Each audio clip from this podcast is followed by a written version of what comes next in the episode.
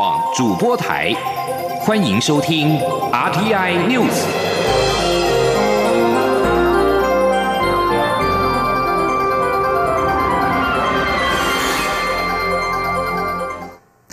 各位好，我是张旭华，欢迎收听这节央广主播台提供给您的 RTI News。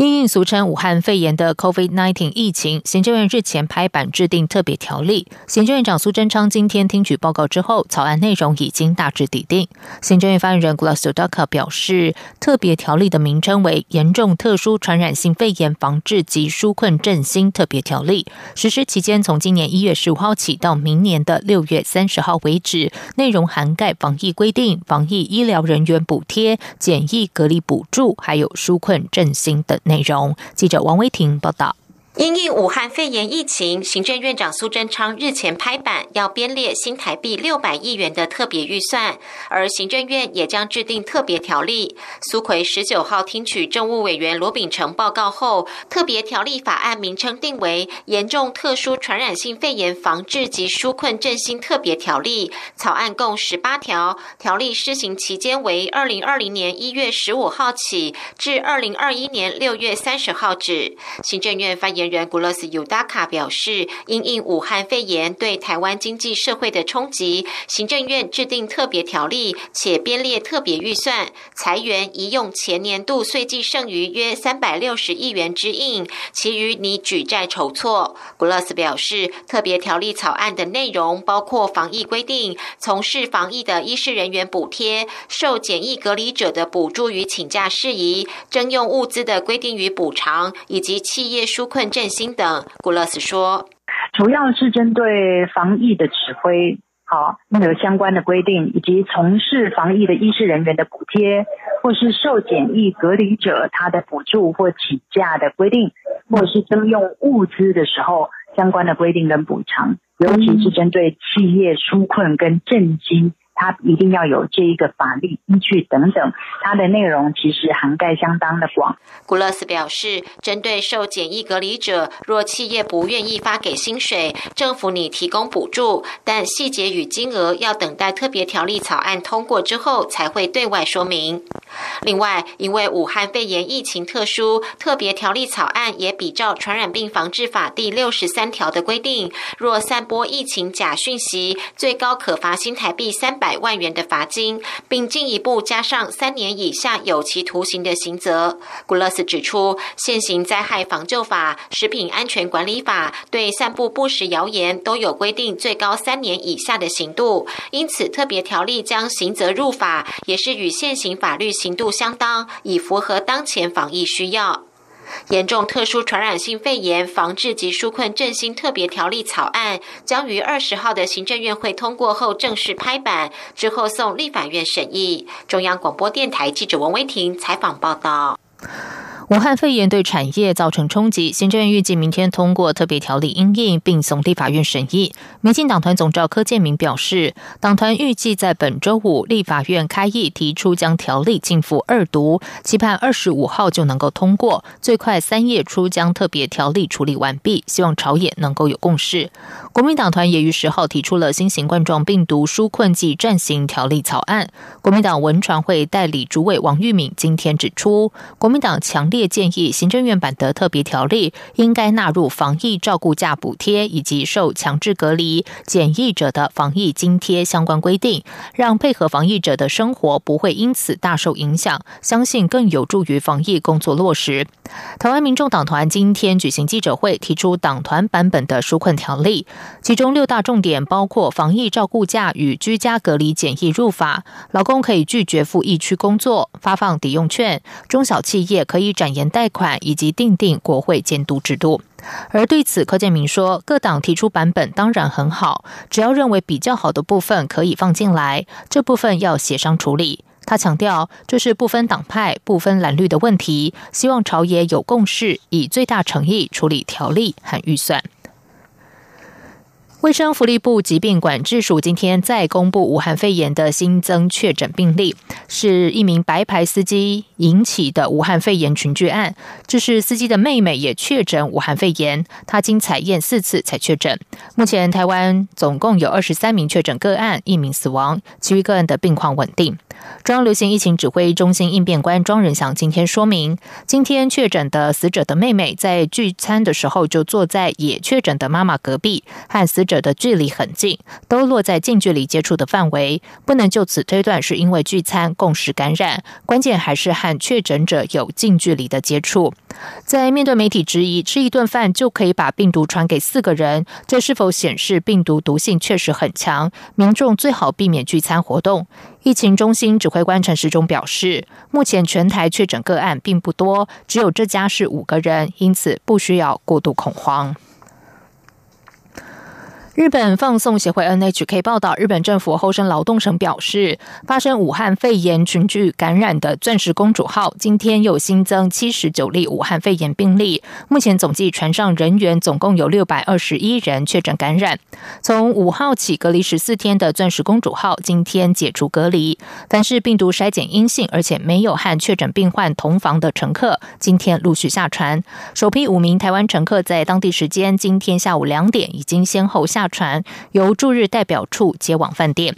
中央流行疫情中心今天表示，钻石公主号上的台湾民众，由于各种航班申请程序，预计要到二十一号才有办法派出包机接回台湾。搭机人数扣除确诊患者，大约有十九人，但由于其他因素，仍然在做最后确认。此外，指挥中心也强调，搭乘包机的民众在回台湾之后，一律先到医院采验，两两彩都是阴性之后，再集中隔离。记者吴丽君报道。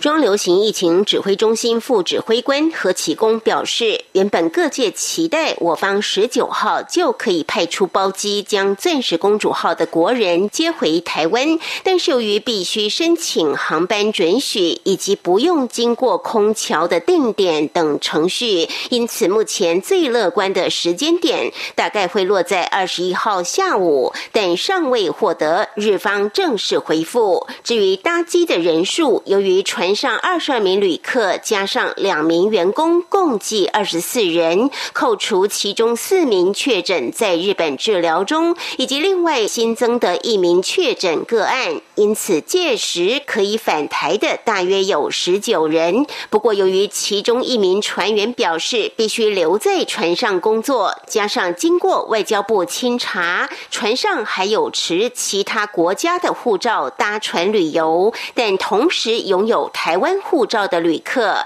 也想搭乘这班包机回台，因此目前确切人数还有待最后确认。何启功也说明可以搭乘包机回台的原则。他说：“啊，我们的原则是，只要你是有台湾的护照、台湾的国籍。”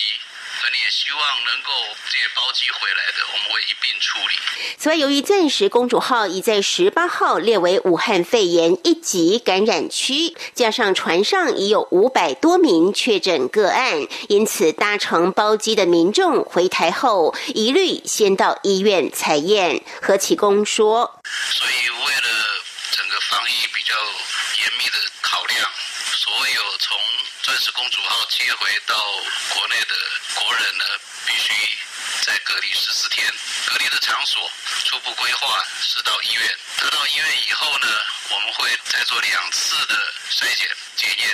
如果两次都是阴性，啊，我们才会转到刚刚所说的武汉包机回来的这个场所。何启功也说明，包机时将派出华航七三八一百五十八人坐的飞机，并有一名医师及三名护理防疫人员随行。预计从桃园机场出发，希望在离横滨港。较近的羽田机场落地，搭机回台时，旅客全程都需戴上口罩、护目镜及隔离衣。原则上，一人坐一排没有问题。中央广播电台记者吴丽君在台北采访报道。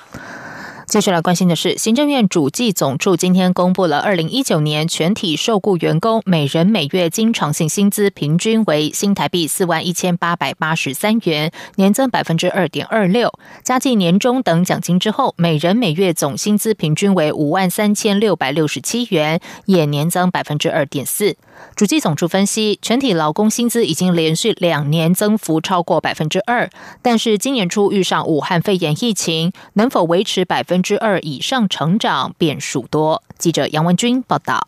主机总处十九号公布，二零一九年全体受雇员工每人每月经常性薪资平均为新台币四万一千八百八十三元，较二零一八年增加百分之二点二六。加进年终奖金、加班费后的总薪资平均为五万三千六百六十七元，也较上年增加百分之二点四。剔除物价因素后，实质经常性薪资四万八百四十二元，年增百分之一点六九。实值总薪资五万两千三百三十三元，年增百分之一点八四。主计总处国事普查处副处长潘宁新分析，全体劳工薪资已连续两年增幅超过百分之二，主要与基本工资调升、景气转好、厂商调薪、发放奖金及员工酬劳有关。不过，今年初遇上武汉肺炎疫情，全体劳工薪资能否维持百分之二以上的成长，变数多。他说：“如果其实疫情真正会影响到企业的营运，那当然其实直接间接都会影响到薪资的成长。这个是。”其实用常理来推断就会，但是实际的数字到底怎么样，其实还是要看一下。潘宁新也提到，若参考二零零三年 SARS 时的薪资调查，当时经常性薪资仍成长百分之零点一七，显示薪资仍有其僵固性。这次武汉肺炎推测比较会对奖金造成影响，月薪成长顶多持平，负成长机会不大。中央广播电台记者杨文君台北采访报道。在外电消息方面，俗称武汉肺炎的 COVID-19 在韩国出现了超级传播的情形。韩国中央防疫对策本部部长郑。郑银静今天表示，第三十一例确诊病患，六十一岁的韩国女性被检验确诊之前，曾经在大邱一家汉方医院接受治疗，导致这家医院的一名医疗人员感染。另外还有十名确诊病患是第三十一例的新天地大邱教会教友。韩国联合通讯社报道，郑银静今天主持武汉肺炎疫情简报指出，新天地大邱教会有多名教友感染武汉肺炎，防疫当局正在针对第三十一例。病患在那些时间在教会哪些空间的动线展开追踪调查，究竟谁是感染源，经由何种途径扩散蔓延，仍然需要经过调查。随着大邱和庆尚北道地区确诊病例的暴增，曾经收治感染病例的庆北大学医院、还有启明大学、东山医疗院等急诊室纷纷关闭。韩国中央防疫对策本部今天表示，截至目前，韩国确诊病例四十六起，其中十二人治愈出院。今天新增十五例的病情尚未公开，其余十九例病情稳定。美国总统川普十八号表示，他考虑夏天访问日本，出席东京奥林匹克运动会。川普寻求于今年十一月的总统大选取得连任，出访日本将会中断他的竞选行程。川普与二零二八年洛杉矶奥运相关官员开会时，被问到有关今年七月二十四号登场的东京奥运话题，川普表示，他有收到日本首相安倍晋三的邀请，并说目前还没有下定论，但如果可以的话，我们会去。川普预定下周出访印度。由于美国即将于十一月三号举行总统大选，在川普寻求第二个四年任期之际，很可能会限缩出访海外的行程。路透社今天引述印度警方报道，印度控制的克什米尔当局开始取缔当地民众使用虚拟私人网络 VPN 应用程式，因为 VPN 可能被可以用来绕开过去几个月来印度政府对该地区施加的社群媒体管制，这是印度政府对该地区更广泛的压制行动之一。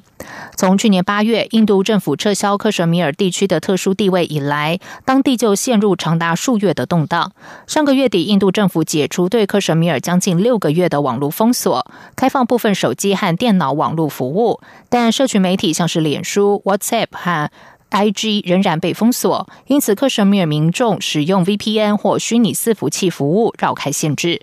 印度警方表示，许多 VPN 的使用者一直试图在克什米尔滋事，因此将会面临警方的取缔。这里是中央广播电台台湾之音。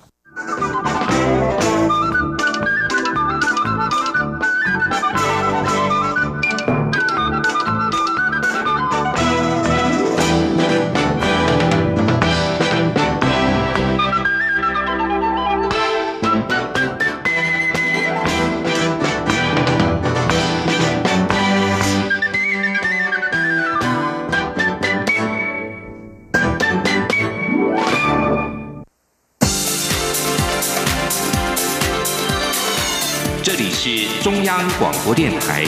台湾之音，欢迎继续收听新闻。时间是十九点十五分，欢迎继续收听新闻。武汉肺炎疫情持续发烧，随着中小学下周二将开学，台北市长柯文哲呼吁中央能够尽速的订定全国统一停课标准。中央流行疫情指挥中心指挥官卫福部长陈时中今天表示，教育部已经提出草案，待专家会议讨论之后就会对外公布。记者江昭伦报道。中央流行疫情指挥中心十九号召开例行记者会，指出，因应全国四千所高中以下各级学校及公立幼儿园将于下周二二十五号开学，环保署将与教育部合作，由各地方环保局负责各校园的公共空间与设施的消毒作业，包括穿堂、一楼厕所、洗手台、溜滑梯等游乐设施，预计二十三号前全数消毒完毕，后续再由学校接手校园教室内部空间的整洁工作。针对学校自备学生交通车，指挥中心也提醒要做好自主清洁与消毒管理，比照交通部防疫标准，发车前与收班后都应该确实清洁消毒。至于大专院校，则由教育部督导各校委托合格清洁业者对校园消毒，同样也必须在开学前完成。而配合开学后人员交通流动需求，交通部则以责成客运、高铁、台铁、捷运、游览车、计程车等相关大众运输业者。加强清洁消毒，让学生、教职人员安心上学。对于开学后若面临疫情冲击的停课标准，不止家长与师生相当关切，特别是长柯文哲也呼吁中央能订定统一停课标准。指挥中心指挥官卫福部长陈时中对此表示，待专家会议确认 SOP 标准作业流程后，就会尽速对外公布。陈时中说：“好，教育部已经提出相关的草案，那我们要请向专家好，大家来再检视，好看这样适合不适合，那我们会对外来公布。”陈时中也再度呼吁大家应该勤洗手，保持个人良好卫生习惯，在校或在家都应该保持空间良好通风，落实环境消毒及清洁，遵守咳嗽礼节，就是最好的防疫措施。中央电台记者张伦台北采访报道。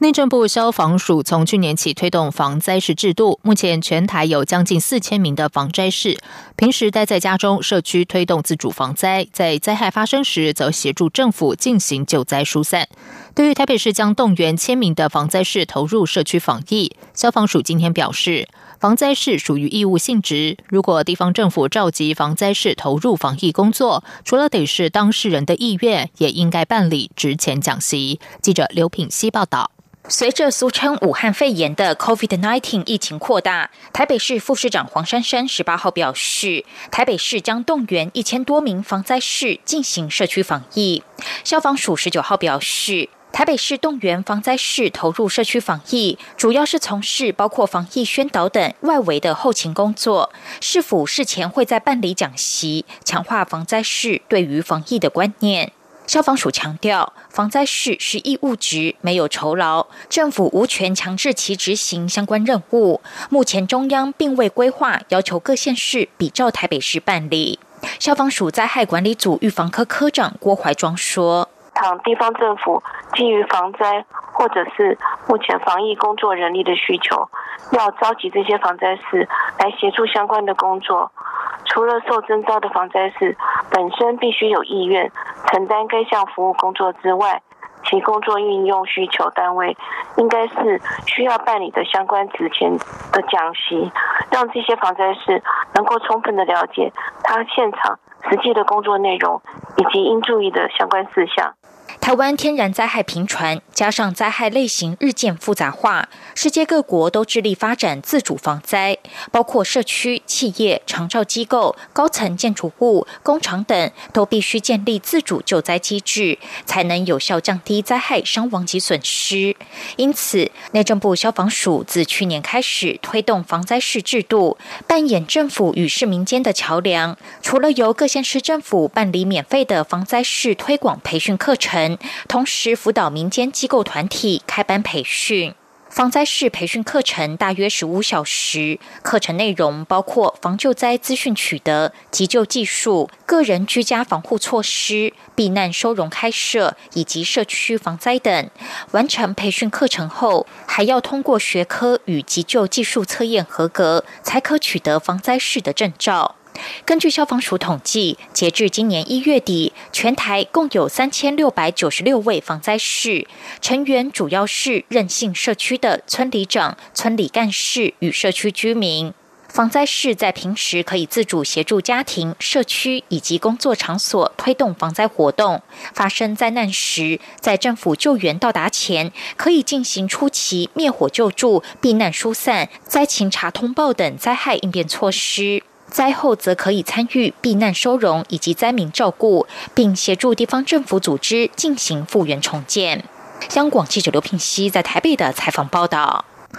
为了防堵武汉肺炎的疫情，有感染风险者必须要居家检疫或是居家隔离。依照传染病防治法，违反居家隔离者，最高可处三十万元的罚款。但仍然不断传出有民众违反规定任意外出，恐怕造成防疫漏洞。面对这样的情况，法务部长蔡清祥今天表示，目前传染病防治法中也有刑罚，但必须明知自己罹患指定传染病，而且不遵行各级主管机关指示，还必须传染给他。他人构成的要件非常严格，法务部也认为目前的处罚不够，因此建议在特别条例中纳入刑罚。对于有医师建议违反居家隔离的法则，应该比照酒驾，蔡清祥不反对。他指出，当初法务部就认为要用很严重的不确定故意处理酒驾致死。同样的道理，在防疫期间，如果不遵守规定，让个人行为严重影响到整个社会，法务部赞成以最严厉的处罚加以约束，也会提出相关条文。在译文消息方面，著名的跨界音乐人陈建奇今天应两。今年应两厅院的 T 法台湾国际艺术节的邀请，将于三月十三号首度登上国家音乐厅举办个人作品音乐会《艺人之海》，并且邀请另外一位音乐人罗恩尼协助将剧场音乐改编成管弦乐版本，带领乐迷回顾他入行二十年来的精彩音乐生涯。记者江昭伦报道。陈建奇并非目前音乐人，但因为横跨剧场界与流行音乐影视界，作品又相当出色，也因此知名度丝毫不输台面上的艺人，并曾荣获金曲奖殊荣。陈建奇的工作内容主要包含为剧场、电影、电视配乐，也为相当多知名歌手的歌曲编曲或担任制作人。陈建奇的工作内容主要包含为剧场、电影、电视配乐。他也为相当多知名歌手的歌曲编曲或担任制作人，曾任五年台湾索尼音乐音乐总监，目前则是和乐音乐的音乐总监。此外，他也是好多音乐、完美声音、好多声音以及好多咖啡四家公司的老板，多重身份相当忙碌。二零二零两厅院 T 法台湾国际艺术节力邀陈建奇举办个人作品音乐会《一人之海》。陈建奇受访时说，一开始有点挣扎，因为自己非专业古典音乐出身。多数作品都是在戏剧院演出，现在却要登上国家音乐厅殿堂，感觉很有压力。不过后来想想，若从最早进入中华建音乐工作室算起，今年正好是他从事音乐工作二十周年，加上自己也四十七八岁了，此时不开更待何时？因此决定给自己一个阶段性的展现机会。至于音乐会为何取名为“一人之海”，陈建奇说，音乐会主题为频率。他认为频率不需要旋律，只要有高低频就会牵动人的情感和感觉。而海浪同样有波动频率。一人之海音乐会想传达的就是从一个人发出很小的频率音乐，逐渐传递出去，最后汇聚成海，传达到不同人的耳朵上。回首过去二十年，陈建奇认为自己是幸福的。当时没有太多资源，却还是能做出那样的作品，他挺替自己自豪的，也让他更有自信。在过去的基础下，继续勇敢做自己，相信未来仍有很多可能性。陈建奇说：“就觉得很幸福啊。”而且很多作品是这时候现在往前听会觉得那时候还挺有创意的，就是会越做越觉得自己。一个有一个惯性，因为现在因为时间嘛，你没有太多时间让你去尝试很多新东西。然后听回以前的十年前的作品，就会说，哎，那个时候好像什么都可以，也没有顾忌什么。对啊，所以我觉得有这样的回顾，可以让我想想说，之后我要打破一些自己现在的惯性。因为作品实在太多，光是挑选哪些作品演出就很伤脑筋。虽然自己在舞台上演奏的桥段并不多，但为了带给乐迷惊喜，届时舞台上将摆上二十个人的管弦乐团、二十人的合唱团与三架钢琴。演出作品则有《地下铁》、《向左走，向右走》、时光电影院等音乐剧的歌曲，还有刘若英执导的大卖电影作品《后来的我们》配乐。另外，也会邀请旗下歌手魏如萱与柯志堂演唱由他所谱曲的《奥菲利亚》以及无伤大雅的《疯狂》两首歌曲。陈建奇也特别挑选由剧场导演李焕雄执导的《燃烧的地图》配乐，虽然很多人未必熟悉，却是他自己很喜欢的剧场作品。更特别的是，很多人不知道陈建奇会弹管风琴，他趁这次个人作品音乐会的机会，谱写了一首管风琴演奏曲目，将在音乐会一开始就亲自上阵演出，弹奏国家音乐厅的管风琴，展现多才多艺的一面。中国电台记者张昭伦台北采访报道。接下来就进行今天的前进新南向。前进，新南向。